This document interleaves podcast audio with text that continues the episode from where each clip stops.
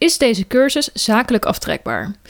Ja, dat is die absoluut. Jij moet gewoon, uh, als jij zeg maar kosten maakt voor je bedrijf, moet je gewoon kunnen aantonen bij de fiscus, dus bij de Belastingdienst, dat de kosten die je hebt gemaakt um, ten gunste zijn voor je bedrijf. Of gewoon iets te maken hebben met je bedrijf. Nou, in dit geval is dat natuurlijk gewoon zo. Want je gaat iets leren waardoor je uiteindelijk uh, je bedrijf kan laten groeien. Dus deze cursus is 100% zakelijk aftrekbaar. En dat houdt dus in dat het bedrag dat je uitgeeft uiteindelijk van je winst afgaat. En dan uh, betaal je aan het eind van de streep uh, ja, minder belasting.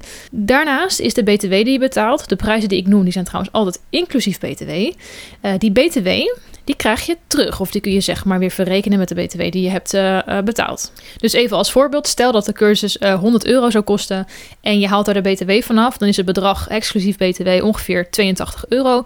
Dus dat houdt in dat die 18 euro die je aan mij hebt betaald, die mag je weer terugvorderen. Of zeg maar verrekenen met de BTW die je uiteindelijk hebt betaald. Dus er staat misschien wel dat een cursus bijvoorbeeld 100 euro kost, maar in werkelijkheid kost die voor jou minder omdat je ondernemer bent. Dus dat is heel erg chill. Nou, denk je misschien van, hé shit, ik, ik ben nu nog geen ondernemer, wat dan?